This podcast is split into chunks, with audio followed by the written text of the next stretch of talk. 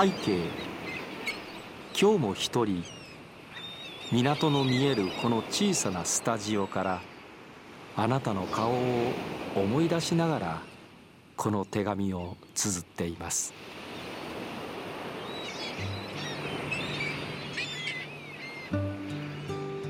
大阪市港区。大阪市の西部大阪湾に臨む東西7.9キロ平方メートルのこの地には今も8万人近くの人々が暮らしています。その昔一級河川淀川が大阪湾に注ぐこの土地は時代を経て大阪の海の玄関となり大阪の発展の歴史を支えてきました。こちら大阪市港区弁天町。郵便番号552今日もこの窓の向こうに広がる大阪湾の潮風に乗せて私たちの街の声をあなたにそっと届けようと思います。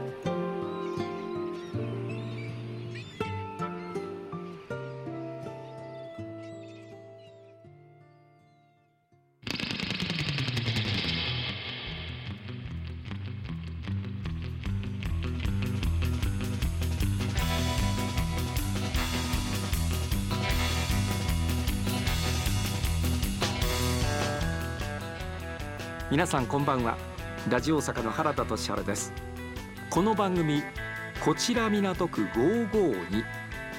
ラジオ大阪は大阪市港区弁天一丁目という場所にあるんですがラジオ大阪の所在地いわば地元の町である大阪市港区だけに焦点を当てた番組。番組タイトルも552これは大阪市港区の郵便番号。実は2009年10月から半年間この番組放送しておりました。およそ13年ぶりの復活ということなんです。なぜかと言いますとラジオ大阪は今年開局65周年。しかもかつてあった梅田からこの港区弁天町に移転して30周年という特別な1年なんです。港区の人物企業のキーワードの中から毎週一つテーマを選びまして取材やインタビューからこの街の魅力をじっくりご紹介してまいります。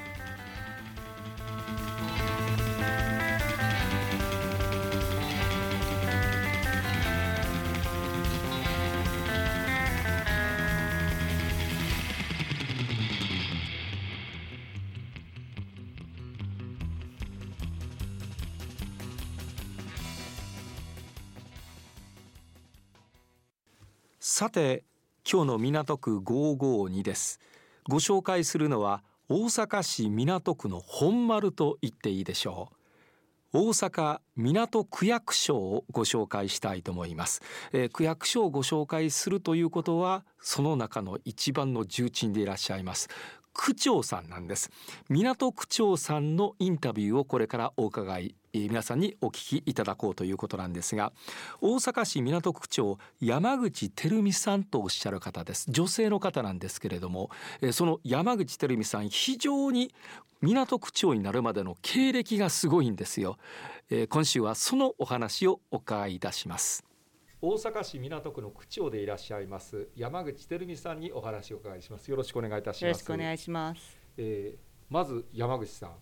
もうズバリ言って経歴がかなり変わっていらっしゃるということなんだそうですが、ええ、今港区長でいらっしゃいますが、はい、その前は何をやっていらっしゃったんですか？その前は、えー、5年間、えー、生野区長をしていました。生野区長、はい、だから生野区長から港区長に変わってこられたということなんですが、はい、その生野区長の前は何をなさっていらっしゃったんですか？1年間大阪市の教育委員会にいました。その前は、えー、3年間浪速区の小学校で校長をしていましたその前は？その前は自営業をやっていたんです。というようなこれかなり変遷がありますけれども。そうですね、まあ、自営業からじゃあ校長先生へということになったんですが、はい、これはなぜそういう思いが起こってきたんですか？そうですね。あの一番最初のキャリアが塾の先生で、はい、まあ、教育はずっとやっていこうと思っていたんです。ええ、でまああのやっぱりしんどい子どもたちって公立の小学校にいるだろうなと思ってたんですけども、はい、教員免許持ってませんので、まあ、たまたまでもそうやって思いがある中で、えー、橋本市長が、まあ、民間人から校長をということであの公募があったので、はい、それに手を挙げて、まあ、あの合格したというのが経緯です。なるほ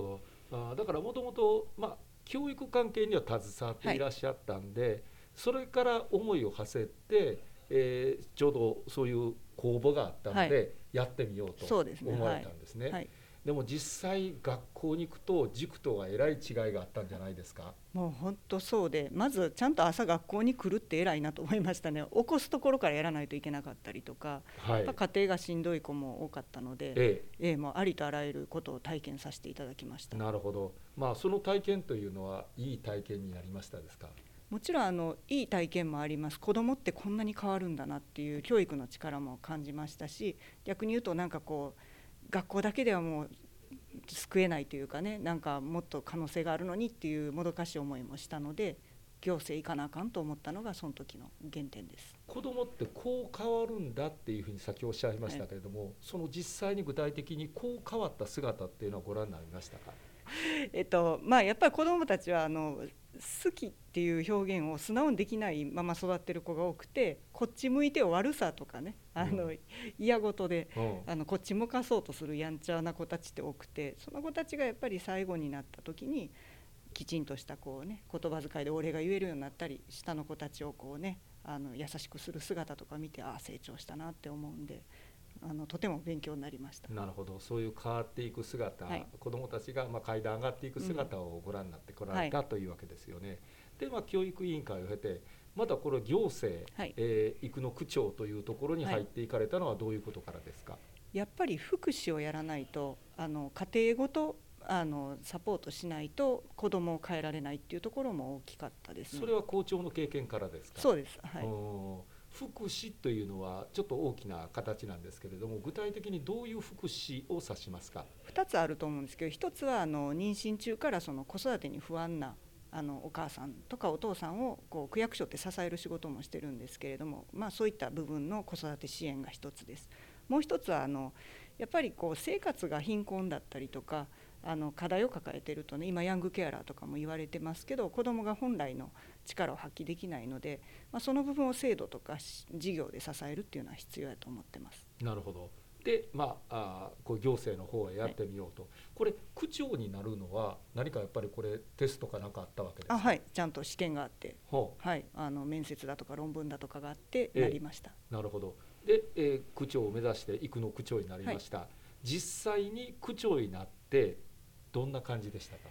いやもうあのね1個の国ぐらい仕事あるなと思うんです。そんな仕事なんとなくなんですけどその、まあ、当然あの住民情報を出し、ね、住民票を出したりとかそういったあの必要な制度をね、ええ、ちゃんとやっていくのがあるし、まあ、基本的なところそう防災防犯まちづくり、はい、であとはなんか野良猫問題、ええ、ゴミ問題、はい。えーまあ、それから学校教育の方も関わってますので、え、教育保育、えー、本当はあと高齢者の方の介護の問題とか、うん、もう一個の国ぐらい仕事があってそれのもう最前線というあの印象です。なるほどね、えー、一番大変だったお仕事は何ですか？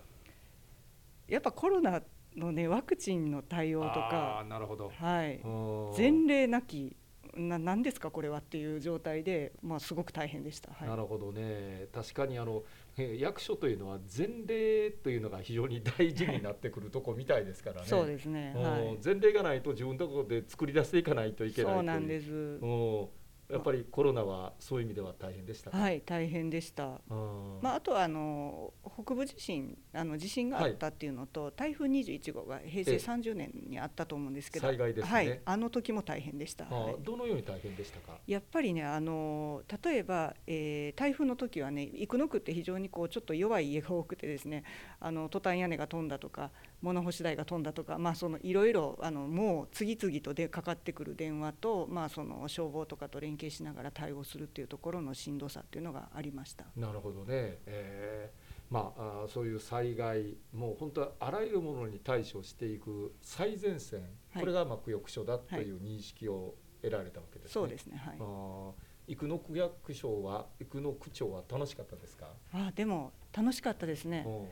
人がやっぱり人懐っこいというか、はい、道歩いてたら「区長」とかって「これ持ってって」言うていきなりなんかたくあんとかカバンに突っ込まれたりするんですよ。なるほど、はい、もうなんかとてもあのいろんな方に大事にしていただきました。あいや正直言って私も大阪市内に住んでるんですが区長の顔ってあんま見たことがないんですよ。ええそれはあのあれですか？あの山口さんがあちこち街歩いてはるということからですか？そうですね。基本自転車通勤なのもあるんですけど、あちこちコロナ前は特にねあの何やかんや餅つきや、ま、夏祭りや言うたイベントごとがね、はい、あってそこに行かれてたということなんですね。そうですね。はい。これでまああの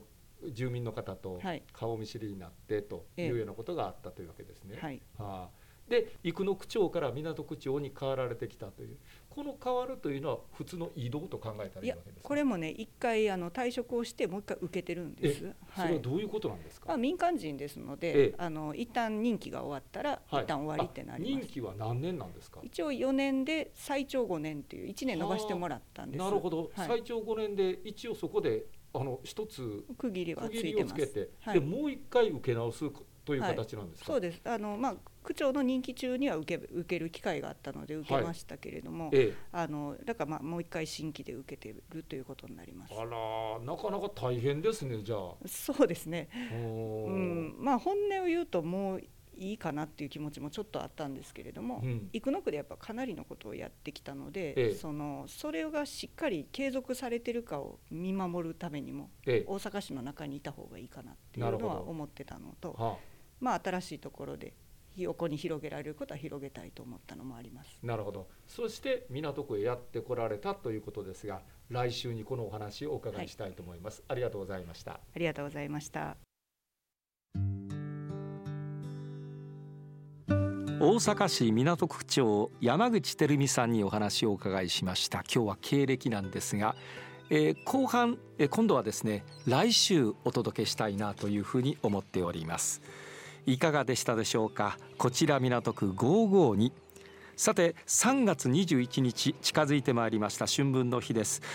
9時から夕方4時半まで港区弁天町に移転しましてラジオ坂30周年を迎えます。特別番組をお届けすることになっています。ラジオ坂アニバーサリースペシャル弁天町で30年。これからもいつまでもというこのタイトルで放送することになっております。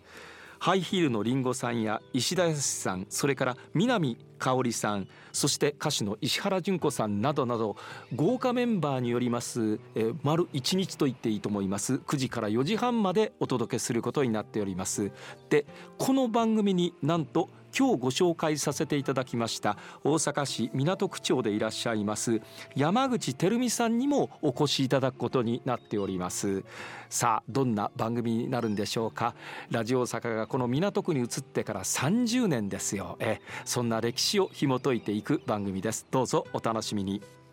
それでは来週もこの時間ここ大阪市港区から皆さんに声のお手紙をお送りしたいと思います。敬具